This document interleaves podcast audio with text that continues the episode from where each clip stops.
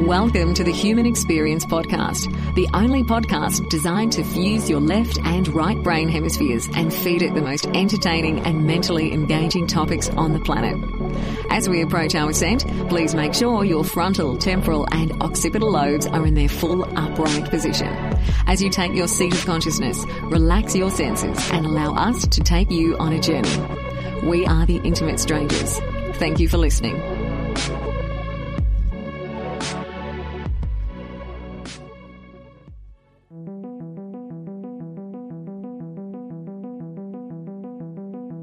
And gentlemen, the human experience is streaming live. My name is Xavier Katana. Welcome to the show. Thank you so much for being here. We've got a phenomenal program planned for you this evening. If you are looking for Everywhere We Are Live, if you're looking for our full network, if you're if you have not joined the mailing list yet, or if you'd like to support the show, we survive on your contributions just simply go to allmylinks.com slash thehumanxp. Tonight, we are going to be looking at ancient civilizations. We're going to be talking about ancient archaeology. Could it be, could it be that the true history of humanity has been hidden from us? It's going to be a tremendous program. So please sit back grab a drink.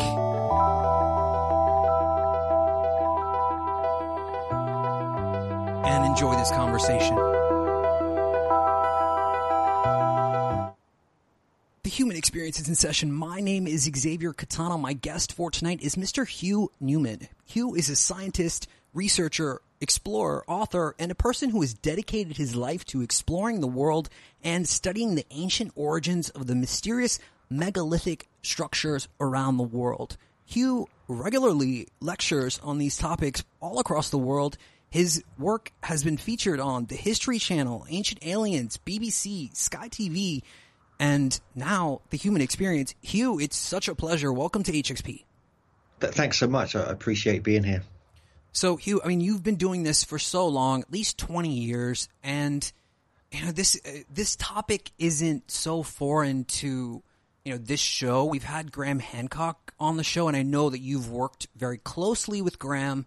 Uh, but I, you know, I'm really curious to know um, when did you? Uh, when did I mean? Let's paint a picture for our audience uh, at the the scale of everything going on here. But when did you personally uh, realize that you know mainstream history, mainstream science has been lying to us? You know, when did you sort of make the shift into studying this type of work?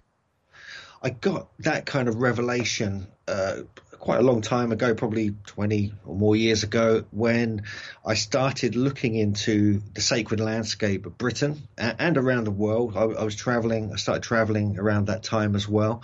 And I realized there was a, a kind of subtle, invisible kind of aspect to these megalithic ancient sites, pyramids and other sites as well. And I felt that there was something going on. I started feeling things at these sites and ex- having experiences even. Um, and strange things would happen. So I started looking into it. And the crop circles occur here in Britain as well, and many of them kept appearing near these megalithic sites. Mm-hmm. And I thought, well, how could this possibly be? If these are for real, how, why would they choose these spots and so forth? And I started investigating the. Um, the fact that there were hidden geometries and there were earth energies, uh, invisible aspects really of these sites. And when, when I started dowsing, and I bought uh, some equipment so I could uh, test magnetic and mm. uh, diff- different types of readings at these sites, I realized there's something really going on here. And then science backs it up. There's research been done for hundreds of years, really suggesting these are indeed energetic sites and they have earth energy lines and ley lines that connect them all up. And so that it was that angle I came in at really. I came in from a very kind of really esoteric angle, if you like. I didn't come in from uh, you know, like a standard, you know, academic angle or anything like that. So, mm-hmm. and that's where I've, that's where I've kind of maintained my sort of focus, but very, going into a few different subjects as the research led me there. Uh, obviously, Graham Hancock was was an influence, very big influence, um, and the worldwide aspect that he uncovered with, especially with the archaeoastronomy. But also, John Michell was a huge influence on me. Um, he's a British author, published about 20 books, okay. some classics like The View Over Atlantis, and he he saw what you know what I was feeling. He wrote about that back in the sixties and seventies, um, and I, that really blew my, my mind when I realised what he that he what he had been writing all these years, and I and ended up meeting him, founding a conference based on his research called Megalithomania, um, and yeah, and it really went from there. And uh, since then, I've got into all sorts of uh, very interesting, shall we say, subjects. yeah, I mean, I can only imagine. I, I feel like you know so much of this and and kudos to you for pushing forward against you know mainstream because I feel like mainstream archaeology has hidden this from us for so many years. Uh, but something that you said in, in the intro there, I, I, you know, flagged for me, which was that you know you started having uh, experiences that you couldn't explain. Uh, yeah, let's get into that before we get into the sites and what what were the experiences? Well, there's a few little things actually because I was going into a lot of crop circles, as you do in England. Uh, a lot of people do that, um, and also I was starting to meet people who could dowse, like use dowsing rods and pendulums, and these weren't just kind of you know crazy people you know doing this. This was like a serious thing for them. It was a lifestyle, and it was uh, the actual like professional geomancers had been trained for years. That's been hereditary, passed from generation to generation, and so forth. And so once you start sensing how to pick up these energies. Um, that's when it really got me. I mean, even before that, I had a couple of experiences. I was, I was on St Michael's Mount, for instance, down in Cornwall. It's this kind of mountain in the sea with a, a, huge kind of almost like a cathedral or a church on it. Mm-hmm. Um, and that's got a massive, well known crossing point of all these different energies. St. Michael, an apparition of him, this light being has been seen there, this angel they call him. Mm. Uh, and, and, I went there with my, my brother Emmanuel many years ago, very long, when I was like 17 or something.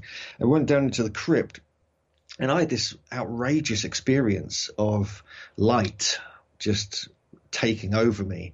Um, and I, you know, I could literally step out of this chamber, then go back into it, and I could feel it again. You know, step out, it would be gone. And so it was definitely, you know, like projecting down into this particular spot. Um, and so that really moved me and got me. I didn't understand what was going on back then. As only a few years later, I realised this was a major energetic site, hmm. had been revered for thousands of years, um, and there's major energy lines and crossing points and everything else going on there. Um, and so that that kind of um, when that kind of thing happens, you realise something's going on. Um, I mean, there's, there's one other th- a couple of other things. When I was in the subterranean chamber of the Great Pyramid in Egypt, this is back in 2012. Actually, on weirdly on December the 21st, 2012, um, we had a tour tour group out there. We just had to go there, um, and and I was sick. I got really sick, extreme food poisoning, and I went down. But I just thought, I'm gonna, I've got to go in. I went down into the subterranean, not not the king's chamber or the queen's chamber, the one underneath the pyramid, deep underneath the earth. Mm. And when I got down there, I was completely healed of my sickness that I'd had for about a week. While only whilst I was in there, when I came out there 30 minutes later, the sickness came back and maintained itself for another week or two. Um, so something in there was somehow neutralizing this sickness. Sure. And what that was to this day, I don't know. But hmm. so I've had different levels of experience. I mean, there's a few other things that have happened as well uh, since and before then. But you know, when you you kind of start understanding that there's actual energy at these sites. This isn't just make believe. Sure. This isn't just wishful thinking. This is actually being recorded scientifically by people like John Burke, Philip Callahan, and other uh, excellent scientists and researchers um, there's something certainly going on with these sites, and this is what the really the megalithic sites are really where it seems to be happening. Mm-hmm, mm-hmm. Yeah, I mean, I feel like it's a little bit sub threshold. You know, for most people, they just don't know. You know, people know about the the Giza pyramids, and you know, but they don't really understand that. You know, the way that I like to think of it is that the pyramids in Giza are kind of like a ne- neurocortex and it, it extends mm. out from there, but there are so many other sites all around the world. And yeah, I do think there is a resonance that is in, involved with this a frequency, a tone, ley lines. I mean, whatever you want. Maybe they're meridian points for the earth. You know, we have them in our bodies. So you know, why not? Why not the earth as well? Um, I'm, I'm curious, is there, you know, I, I'd like to, if we can give our audience a picture of how immense this is, how immense a project like all of these structures would be to uh, become an architect of. You know, so yeah. what is what is to you the most unique site that you've been to? Uh, that's oh, that's a that's a good question. Um, I've been to quite a, I've been to quite a few sites now over the years, but I, I, I, I can't say I actually have a favourite. It's a bit odd. People often ask my favourite site, the most important site, and I don't know. I kind of get a sense that the more I ex- every time I go to a new site, that's my favourite site. I get so excited. I'm like a little child at Christmas just going to look at a megalith in a field somewhere. Um, and this is where the name megalithomania comes from. You have a mania for visiting these megaliths. But the, the grand scale of this is, is not just Britain. It's not just the stone circles. It's not just the pyramids of Egypt, which are also megalithic because they're made of massive stones, major megalithic constructions. Mm-hmm. There's a global thing going on here, a sure. global network. And this was there was communication. There must have been back then because many of these sites have the same style, the same geometry right. hidden within them. They have archaeo-astronomical alignments, very specific ones all over the world. They have um, energy associated with them with the same design principles in place, geomantic and feng shui type design principles within the structures. So somehow there was this very high knowledge that was being shared around the planet, not just in one place, around the entire planet. And they were not just connecting these sites up with coded information within them, but actually through a grid around the planet. There's almost like they were aligning to each site all the way around the planet and all aligning to each other. And it created what John Michell, my mentor, called the enchantment of the landscape, eh, where he saw it from a very spiritual side. But it was actually the scientific principles that made that sort of manifested this enchantment that everyone lived in and experienced. It was like a golden age. Hmm. And it, when all these sites were functioning, when they were energetically kind of uh, functioning and working and everything was correct, they would have this effect, not only drawing up energy from the earth and the underground water and the telluric currents, all parts of the natural earth system, but also at certain times of years when they were aligning to these solar, lunar, and other astronomical events they were charged up with cosmic energy as well, and people would celebrate and experience that as it happened. So these were devices, you know, for the spirit, really, and I think that's one way of looking at it. We also have other aspects we find again worldwide, like archaeoacoustics, where the science of sound and how it affects matter was incorporated into the design of these sites, almost almost entirely based upon the human voice. So clearly they were designing them with acoustics and reverb, you know, and uh, different frequencies in mind, and they were using the human voice to maintain this enchantment, I believe, or this energy around the planet, and also very much in local areas as well. Hmm. I mean, wow, it's tremendous when you start to think about you know, the scale of operations that you would have to be at, you know, not only just moving these stones, these massive stones around, but then also replicating, you know, if you take a, a civilization that is separated not only geographically, but also, you know, through time by thousands of years, you, and you notice that, okay, they're using the same building styles. They're using the same sort of, you know, blueprint to build these, these, these structures. So, I mean, what can we infer from this? We can infer, you know, that, that there could have been some sort of communication. Do you think that all of the builders were, you know, originated from, you know, the same kind of people, or how, how does it work? That, that's a that's a good question. I mean, where where this originated from is is a, has been a tough question for a very long time.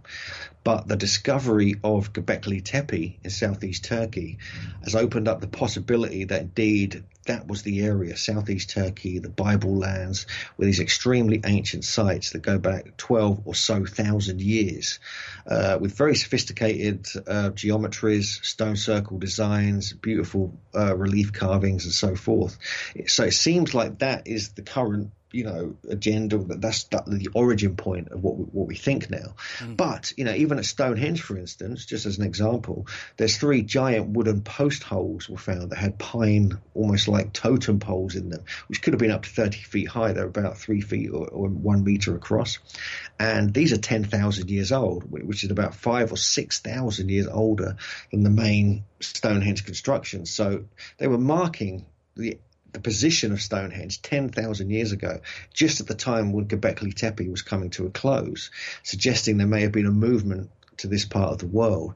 And there's certainly some evidence to suggest that the origin point probably was the area, but we have other anomalies around the world which are extremely ancient, mm-hmm. uh, which don't add up. Uh, and some of these are contested. There's arguments about carbon dating and so forth. Mm-hmm. We have um, we have like the, the, post holes at Stonehenge. We also have a submerged stone circle, semi stone circle off the coast of Israel, which is about 7,000 years old, called Atlit We have evidence in um, a couple of other, a few other parts of the world that, that may be much older than people realize. And so this is really opening up the idea of sophisticated human beings at a much earlier date. Um, and they were obsessed by building with stone. And like, you know, and what, I think one of the main reasons all these different sites were made is they were made to last and they were there for multiple generations to utilize. So they had a practical purpose, I believe, not just a ceremonial or ritual, but actually um, they were generating this energy I believe, which has been now tested by John Burke and others, mm. uh, and it would it would charge up the seeds and the grains and other things like this, so they would guarantee fertility in their crops and also in their livestock and in themselves. You know, actually, it would enhance themselves. Wow. And so this is this is like you know this is major geomancy of the landscape and geomancy of uh, really the being, and the spirit. And so this is what these people were doing. And so that, that I believe, it seems at the moment, even though there's potential evidence of earlier cultures, that the area around Göbekli Tepe, southeast Turkey, that's where they were most certainly doing it there because we know it's been carbon dated by German archaeologists. It's definitely, you know, this old. Um, and uh, the principles maintained themselves somehow for thousands of years. Mm-hmm. Yeah, I mean, it seems like it's opened almost to interpretation until we find the next thing. And you know, so it, it, it does seem that you know Göbekli Tepe, I'm butchering that, but you know that does seem to, that area, Mesopotamia, does seem to be the hotbed of where all of this kind of popped off. But you know, it, it does seem as well that I, I don't know. Let's stick with let's let's stick with Globeki Tepe. Let, there was there was some you went there and um I, I think from what I read you you found that there were these carvings that uh, of of these statues that of these humans that are they're wearing these space aged belts and you you talk yes. about the pillars uh, I mean what were some of the the features there that you found the most exciting Göbekli Tepe is a very, very unusual place. Um, it's got these huge kind of pillars, these two central thin pillars in the center with a T-shaped top, uh, and they're really anthropomorphic forms of humans. You can't see the facial features on the strange abstract design, but you can see the arms coming down the side with the hands touching the navel, and also a strange space age type belt with H's on them, and also serpents and other creatures carved in 3D relief on these remarkable limestone pillars. Some of the stones are 24 feet tall, and so it's an extremely uh, sophisticated, very megalithic site. And there's there's potentially many, maybe 30 or 40 of these stone enclosures, which have these two main pillars in the center, but around them there's like an oval or a circle of stones, usually with about 12 pillars. Again, these are all T-shaped with beautiful carvings on them. Um, and there's all sorts of uh, other features that um, suggests a very high level of sophistication. Most of it was deliberately, or in fact, all of it was deliberately covered up you know, when they decommissioned the site around 10,000 years ago. They used it for about two or 3,000 years, whoever they were. And they covered it up and like they, they fixed it, they kind of repaired it, then they put rubble in, and then they covered it up completely and hid it like a time capsule to be discovered in the modern age we're in now. And and I think that they did that for a reason because it was so important. And it was such it was like the turning point in history of humanity, you know, when this was taking place. Hmm. It's, it's tremendous. It's so fascinating. I mean, was there any sort of link that you found you know, before between these sites and other places that you thought, okay, there's there's some sort of a message in a bottle happening here, and it's pointing me in a direction that that you know I should look this way. For sure. Uh, well, most certainly the fact that they're stone circles is interesting. I've written a book about stone circles and I've looked into this and have been researching it for many years. That the fact is you find them there, that suddenly they emerge somehow in Britain and Europe around 3000 BC, 5000 years ago, which is strange. And then, there were thousands of them everywhere within a, within a, literally 100 or 100, 200 years. Also, some of the carvings on the pillars at Göbekli Tepe are very odd. They're like they're specifically designed, uh, stylistically designed uh, creatures like critters, animals, uh, foxes, uh, even dodos, apparently, um, and many other creatures, birds, and other such things. And if you go to, I've traveled a lot to Peru and Bolivia over the years, and there's a couple of sites there. In fact, there's more than a couple now. We, we found more around Lake Titicaca, which have exactly the same carvings, almost pr- precisely identical. Some of them are even the same size. They look like they're designed by the same uh, designer, really. You know, like the architects were doing the same things. They have a similar type of stonework um, to other sites in the Middle East. But these sites around Lake Titicaca are only supposed to be about 2,000 years old rather than 12,000 years old. So what's going on here? Are they in fact much older? Are sites, you know, not being dated correctly? Mm-hmm. Is carbon dating faulty? There's a big issue about that going on at the moment.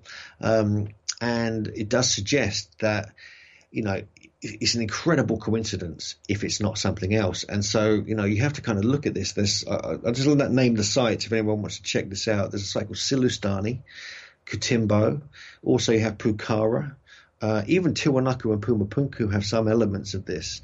Um, there's also Chiripa as well, and and some of the sites in the in the later Inca times even have similar designs as well, which may have been influenced by the earlier um, uh, sites around Lake Titicaca. However, there is a strange discovery that was made that may link the Middle East with Peru and, this, and Bolivia, and this is called the Fuente Magna Bowl. Mm-hmm. This was found back in the 1950s around the shores of Lake Titicaca, and it's this big sandstone bowl, maybe three or four feet across. It's on display at the Gold Museum in La Paz, Bolivia, and that has Sumerian and Proto-Sumerian script you know, carved on this, which has obviously been around near Tiwanaku and Pumapunku for thousands of years.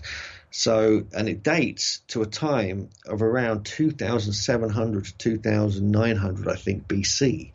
And so this is really intriguing. So whatever, da- you know, even if the dates don't match up with Göbekli Tepe, it proves there may be a connection mm-hmm. between the Middle East area, Göbekli Tepe area, and South America. And if that's the case, then that is a major piece of news. But everyone claims it's a hoax, even though I've looked into, I've spoken to the people who's know the family who discovered it. I've got friends out there, and they say no, it wasn't a hoax. It's been in the family since the 50s. If it was a hoax, why is no one profiting from this? Why is no one, you know, writing about this? It, it seems like a genuine find, and uh, so you got things like this going on that are completely ignored. Yeah, it's it's like the the Banksy of ancient times, you know, just leaving something there for you to figure out. Uh, you know, it's it's so amazing, and I've been sort of teasing this, you know, as uh, through this interview, but you and your book, the one that we're supposed to be talking about today, Giants on Record. I mean, this we talked about this in the pre-show, but you said that this was the book that you got the most pushback from in the mainstream. Oh, yeah. So, you know, how how can we kind of get an idea of why where did these beings come from? Were they giants? And what kind of evidence did you find to lead you to this uh, conclusion or theory?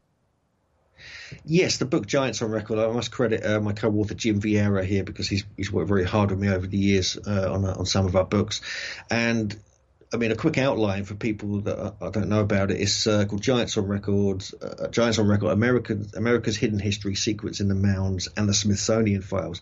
And it looks at over a thousand accounts of giant skeletons between seven foot and 18 feet tall discovered in the historical record in North America, uh, including academic journals and the Smithsonian's own files.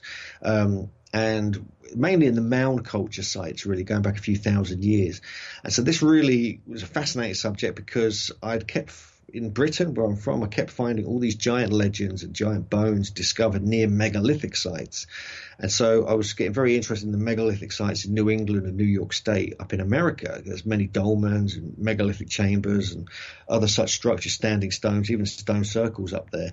Um, and then when I met Jim um, back, I think in 2011, we kind of stumbled across the fact that there were many actual reports of giant bones and skeletons and skulls, even with double rows of teeth and things like this.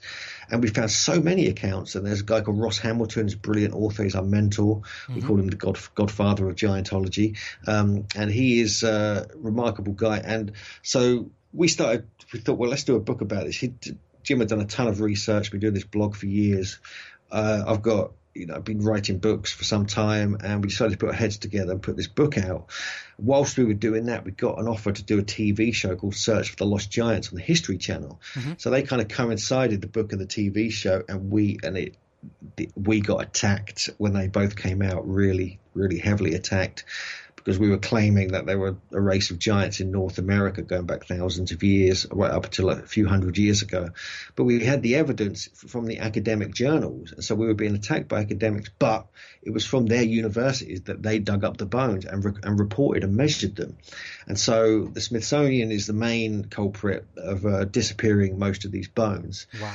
But, but also um, you have NAGPRA, the Native American Graves Protection and Repatriation Act, which came out in 1990, and that removed all the rest of the burial goods and bones from public display. But we have too much evidence to ignore. You know, reports, photographs, uh, evidence that are on display, uh, and so on and so forth. And so, you know, we, we now, you know, this, uh, we kind of jumped into that like back five years ago. Now we're we're doing actually a book about the British giants, and we've we got even more even more information. It's, it's, it's mind blowing, and there's really good evidence that there were these giants living in ancient times, and there's been a massive global cover up.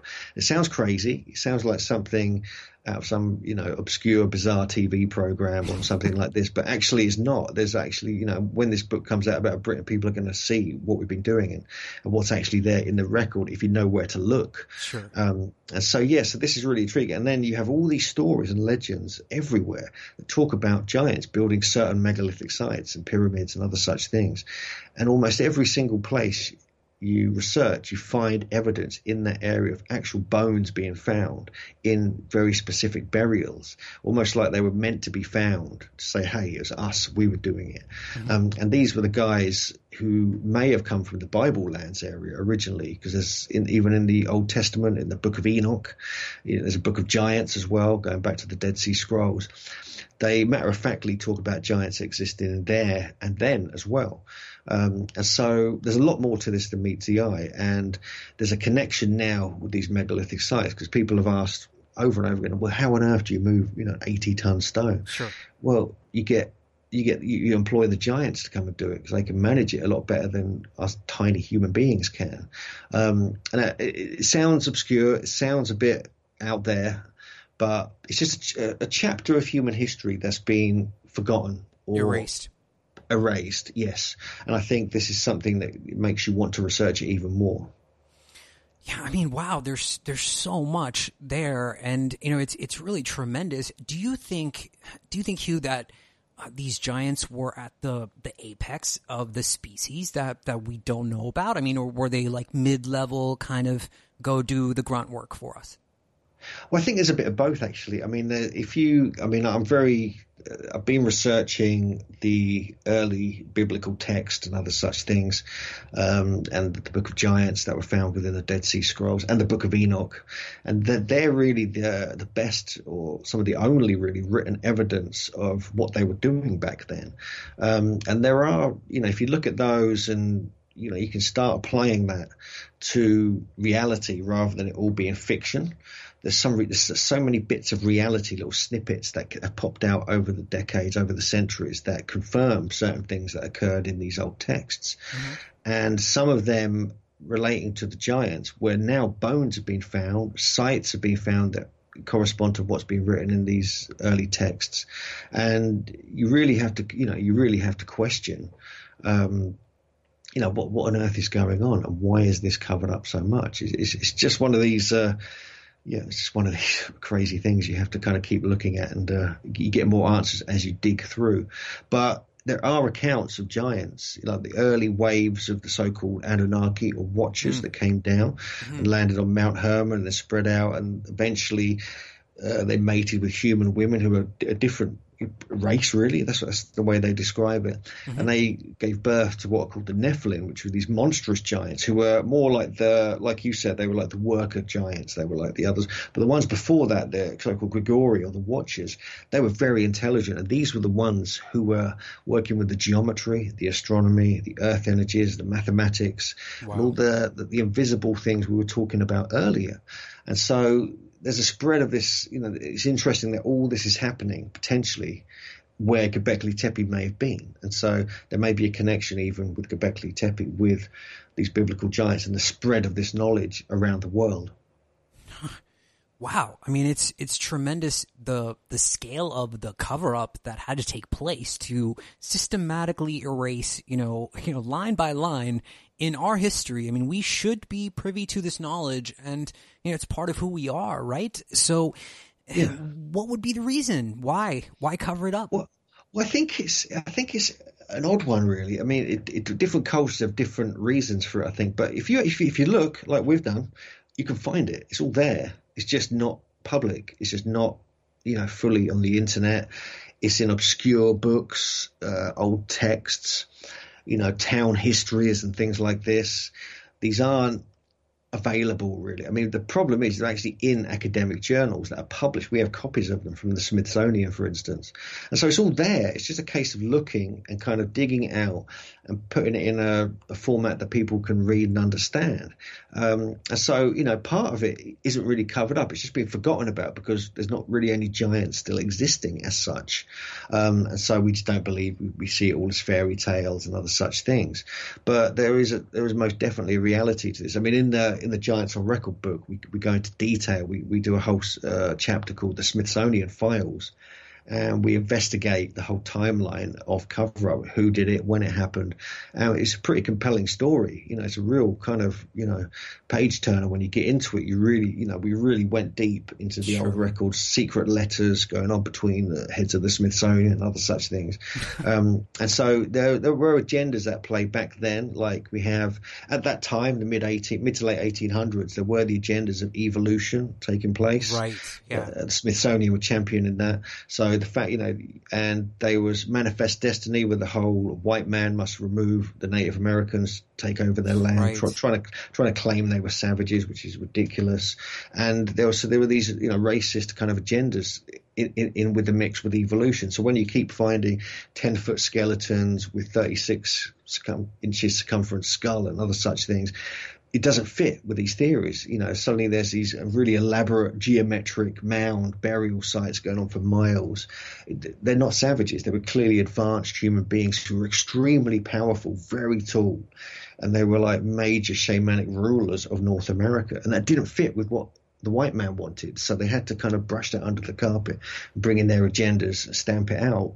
And so even though there are 17 accounts of between seven and eight foot skeletons in the Smithsonian's own official annual reports from the late 1800s, they then claimed in 1930 or 36 perhaps, the, the head of the Smithsonian at the time, that giants are no more. They never existed all mistakes. But then you actually look at their own books and they're in there. And so, so this, so there's most, you know, we've got blatant proof that they're you know, discrediting their own research, and there must there must be a therefore a cover up.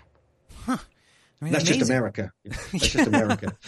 Yeah, I mean it's it's it's really tremendous. I I think there's so much to be uncovered, and when you start to go down this rabbit hole, I mean, it just yeah, you said you know you get answers, but I feel like it's just more questions. You know, you just end up with more questions than answers, and and it's and you know you just keep kind of uncovering more and more. You mentioned the Anunnaki, and, and I'm I'm fascinated by this subject. Do you think have you ever you know have you ever thought that maybe I mean, since they're all of this corresponds astrologically with so much astronomically, I mean, could it be that these huge structures were linking up somewhere off planet? Like maybe Mars, maybe other parts of the solar system. Have you ever looked at that? I've, I haven't looked at that so much personally, but I'm aware of that. That is a theory. I know even Graham Hancock wrote a book called The Mars Mystery um, uh, some years ago. So he was convinced at the time that there were structures on Mars that kind of corresponded with those on Earth. And so, yeah, that is intriguing. I mean, obviously, I'm involved in that History Channel's Ancient Aliens, so people do ask me these kind of questions, but it's not something I would. You know, I don't know if there's a direct, you know, if these so-called, you know, structures found on the Moon and Mars are actually influenced by the Earth or the other way around. But there are anomalies there. I mean, in my Earth Grids book, I do look at some strange geometric anomalies on planets that appear to be structures, even though they could well be natural forms that you know the planetary size objects would form into you know, certain uh, 3D geometries, you know Archimedean and Platonic solids and so forth. But um, but you know I think there's you know I, am certainly open to the idea that there may there may be a reality to this.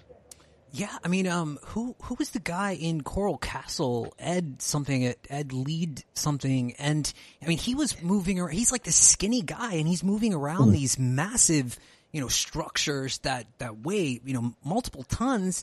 And I think, I think if I remember my reading co- correctly, he just said, "Oh well, you know, I just discovered the the secrets that the Egyptians were using, and I applied the same thing." and I, I, was able to do this. Any theories about you know what what oh, that oh, is?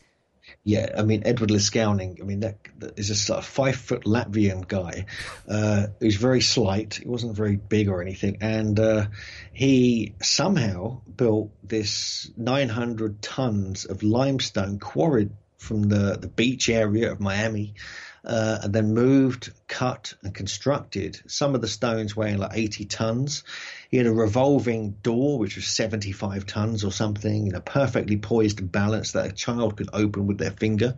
Um, and I've been there myself. I went there a few years ago, and it's absolutely amazing. He had no electricity, no power tools, no cranes or JCBs, anything like this. This was entirely one, and no one saw him work. He right. only worked at night.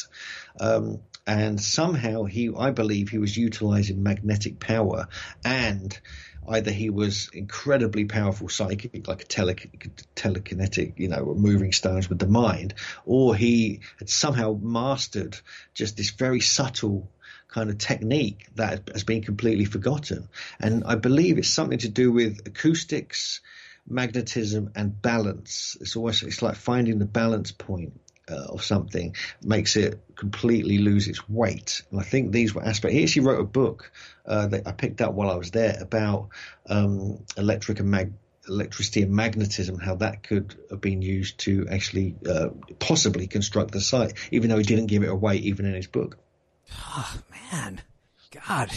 I mean, it, it, it's really scratch makes you scratch your head. I mean, here's this guy moving around all these massive rocks. He says, you know, he just kind of figured it out, and you know, we still can't kind of get to the bottom of you know how he did it, and we just have no idea. You know, so I don't I don't know what it could be. I mean, but you know, just going back to the the scale of all of this and the the network that's established.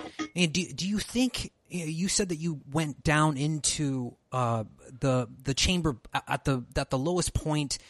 Um, you know, what could you what what what is your you know idea of why they were building these structures why even you know do this in the first place that's that's the big question. I mean, I, th- I think there's different answers for this. I, will run through a couple or three ideas uh, for you. I mean, one of them, I believe, was they were like an energy generator. This sounds strange, but there were scientists and engineers just at the Great Pyramid, for instance, who absolutely convinced these were major energy generators. They were harnessing natural energies from the earth, cosmic energy. They were actually built on fault zones. So you have seismic kind of energy coming up and being utilized and then being sent out from these structures along the alignments and also along the earth energy currents, along the natural telluric currents as well.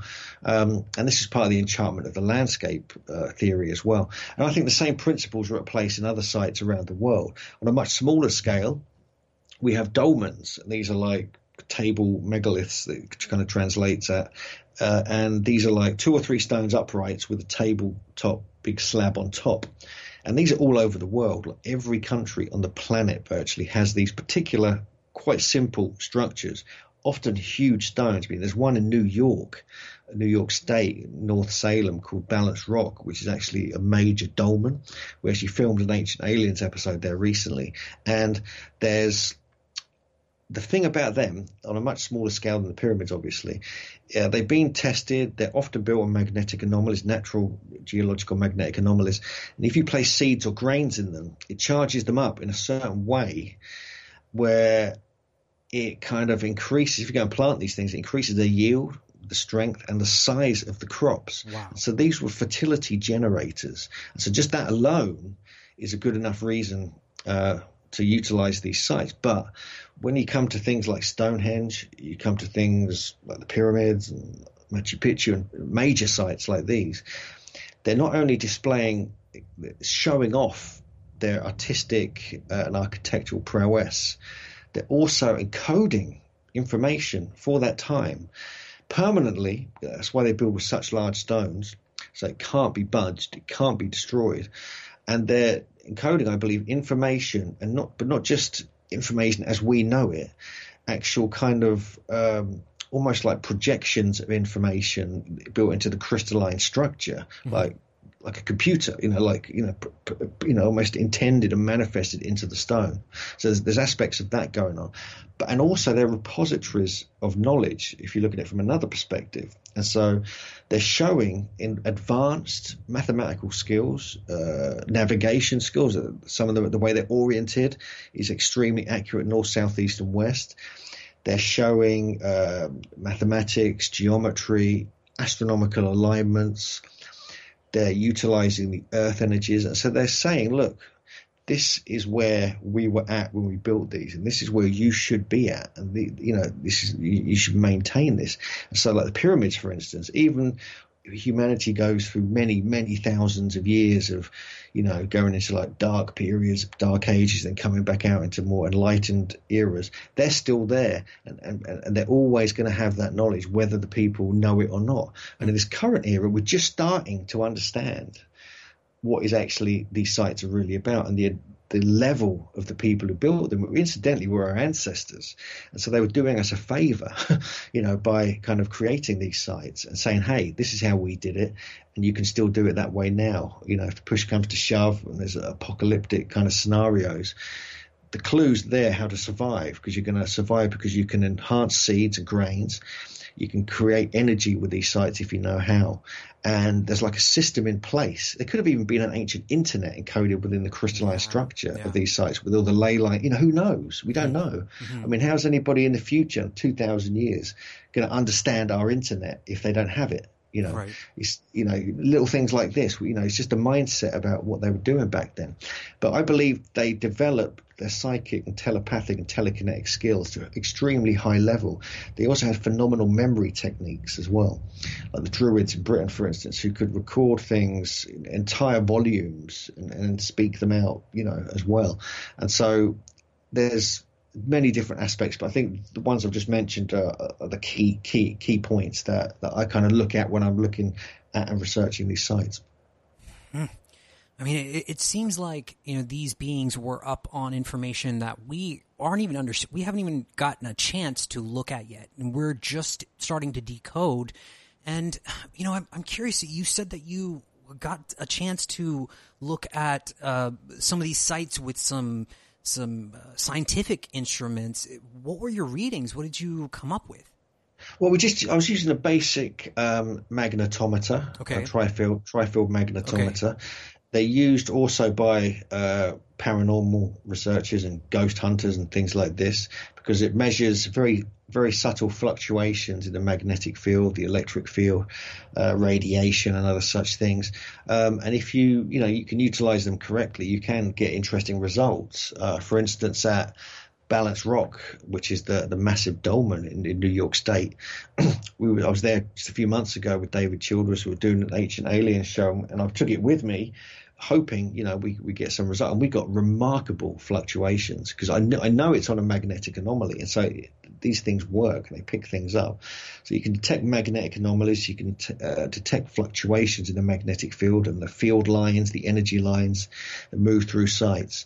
And John Burke and Kaj Halberg, who wrote the book Seed of Knowledge, Stone of Plenty, it was published in 2005, did thousands of tests at hundreds of sites around the world um, using high level, very expensive equipment and did it all very scientifically and recorded the data, tested the seeds and grains after they'd been um, charged, and um, and that th- they proved it once and for all what you know dowsers and geomats have been saying for hundreds of years that indeed these sites uh, do uh, are designed to you know produce energy and to like you know use the natural energy features around there to produce more of it.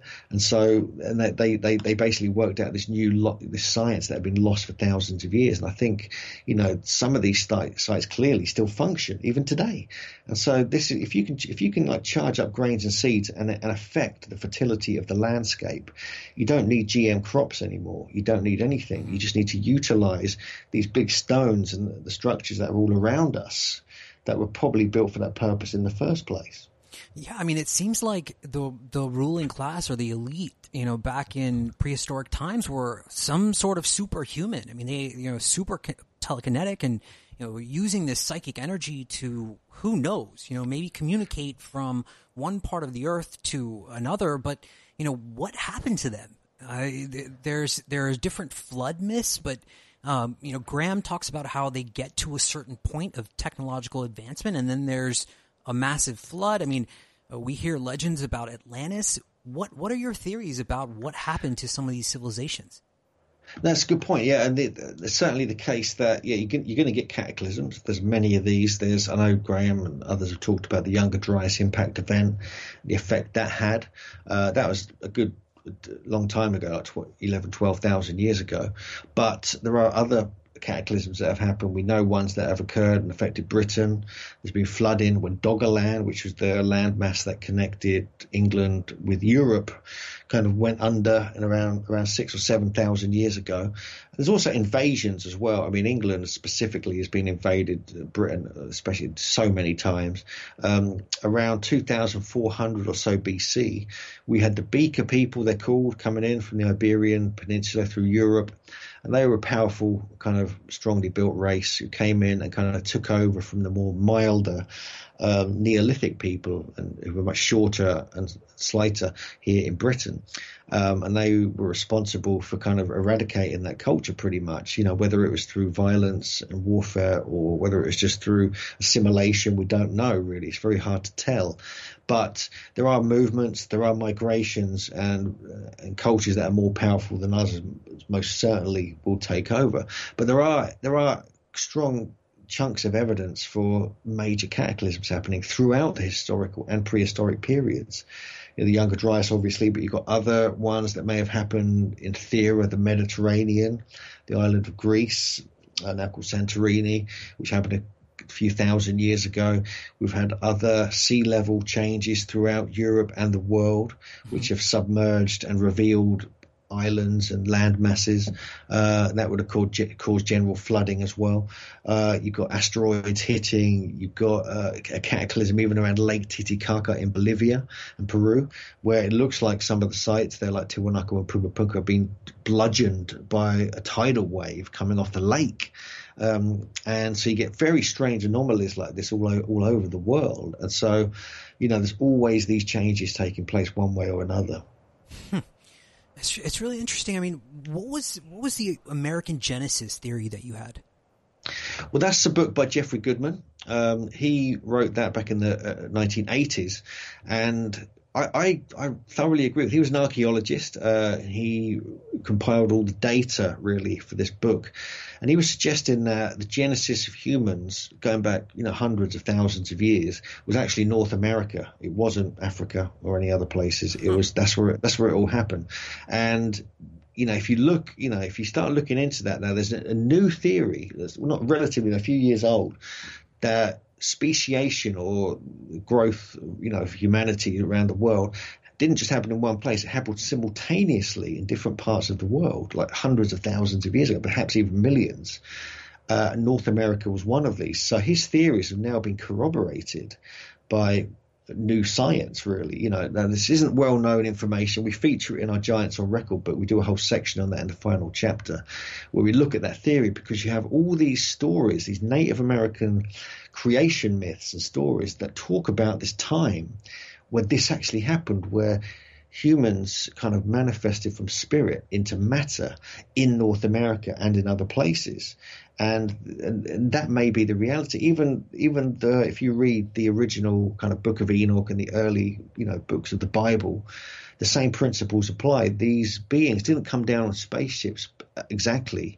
They're more described as just emerging slowly from the ether into mm. these mountain tops and then coming down, integrating with society and building societies with their knowledge that they had from this otherworldly place. It's almost like the fairy realm, the elemental realm, almost like merging mm. between these different worlds. And so there could be, you know, an aspect of that. And I think with American Genesis, for instance, he found, you know, just getting a bit more uh, academic, scientific uh, aspect that Indeed, he found human type skulls that were like Cro Magnon man, which is like European technically, and they, you know, the so-called Cro Magnons appeared in Europe 44,000 years ago. And no one knows where they came from. However, he found skulls and skeletons and artifacts that were Cro Magnon, but they were like up to 70,000 years old. And so he suggests actually they came from America. So Europeans originally came from America. So this is, this is, to me, this is a fascinating theory. Um, and there's evidence is emerging that kind of backs this up and it's looking at things from a whole different perspective. It's amazing. I mean, I, would love to ask you about this. It was is there anything in your research that involves the usage of psychedelics in these beings, these these people? I think it was a cultural thing, um, and it was accepted in all societies around the world if these psychedelics were available. You know, I think it was it was seen as a sacrament. It was seen as um, like a magical food. It wasn't seen as a drug. It wasn't like termed illegal.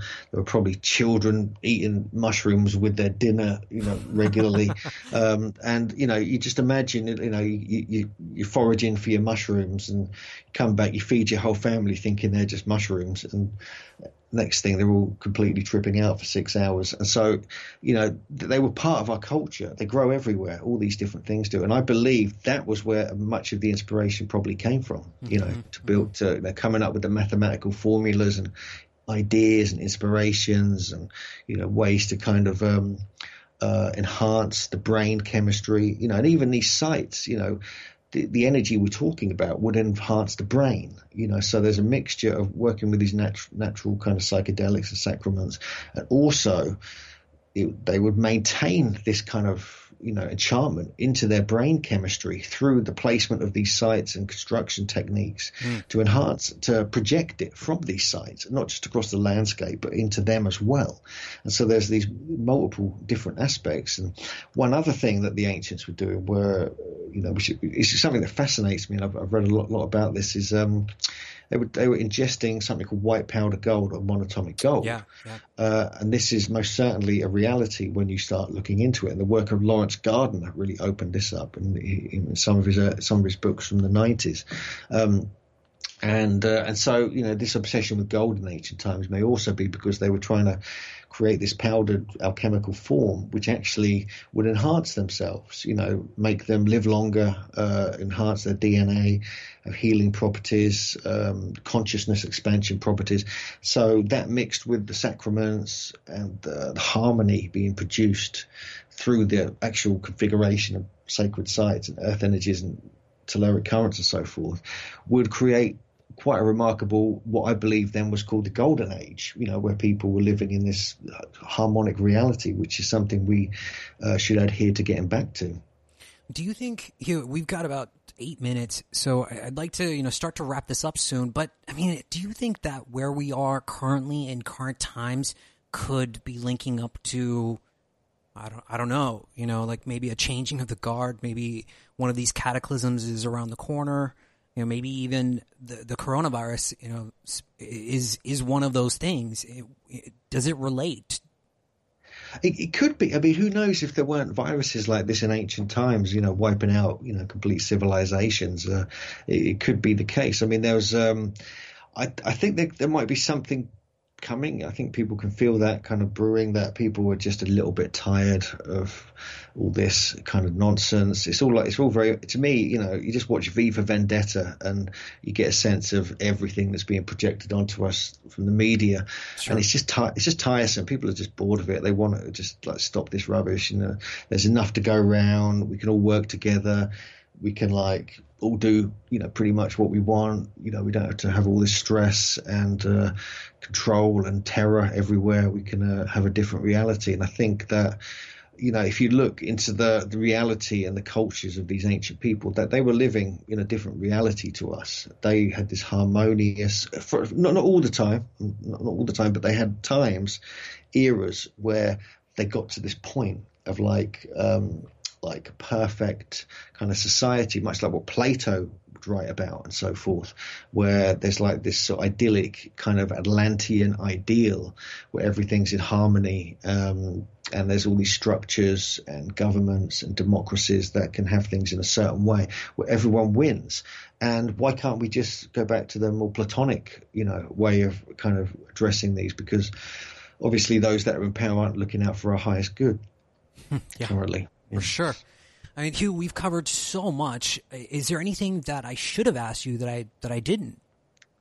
Um, God, there's there's a no. I think I think you've covered quite covered quite a yeah. bit of ground there. To be honest with you, uh, I think we've got into different things, but I do, you know, I just I just want to recommend to people. I mean, obviously at the moment you can't really go out much, but uh, is to just to try and visit when you can. Try and visit these sacred sites, uh, these ancient sites, wherever you are in the world. Even in North America, there's tens, hundreds of thousands of mound sites, Native American mound sites. You can just go and visit, and it just looks like a mound, like a mound of earth, or it just looks like one standing stone you find in Europe somewhere. Mm-hmm. But actually, each of these sites may be significant. You know, I think they all are, and they're part of this network and so they're probably designed by these ancient kind of you know, priestly, astronomer elite, whatever you want to call them. Um, so I, I, would imagine they've got something there for you to experience, you know, one way or another. So I just recommend that. And also remember these sites were built by your ancestors. They built by your relations, your family line built some of these. And if you've been in one place, you know, one area, one county or country for, you know, several generations, multiple generations, there may have been, you know, there might there might even be legends that talk about this and what this was actually used for, because there's all these healing properties with these sites that are in legend and folklore, and yeah, I just recommend that, and that's that's one of the things, you know, I I kind of kind of try and share as much as possible when I, when I take uh, you know individuals and groups out to these sites when we do when we do our expeditions and tours. Hugh, this flew by. So much fun, so much information. Where can people go to you know, find your work? I know there's a YouTube channel that you run as well. How can people go and buy the book? Oh, sure. Yeah. I mean, basically, the book, uh, got, i just mentioned the books. There's one called Earth Grids, there's one called Stone Circles. These are both wooden books. Uh, they're small books, but very packed with information, and they're everywhere online, obviously. Also, we did this book called, I co authored called Megalith Studies in Stone, which has my Stone Circles book and multiple other books within it, which again is published by Wooden Books. Um, also, Giants on Record is available all through Amazon and stores and so forth.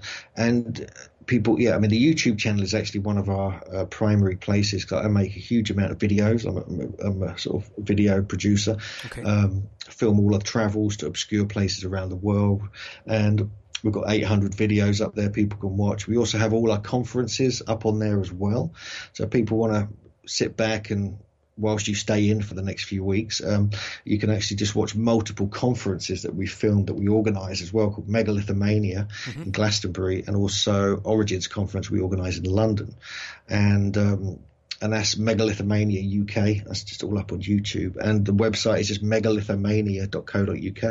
And people can contact me through that. Perfect. Guys, you heard it here, folks. I mean, wow, what an amazing interview. My guest, Hugh Newman, his books is called Giants on Record, which he co-authored with Jim Vieira. You can go find his YouTube, uh, Hugh's YouTube channel, and there's a bunch of information on there. If you find this interesting, I mean, there's a lot more that I'm not sure we covered in depth enough. I think you guys will really love it. I highly recommend the book.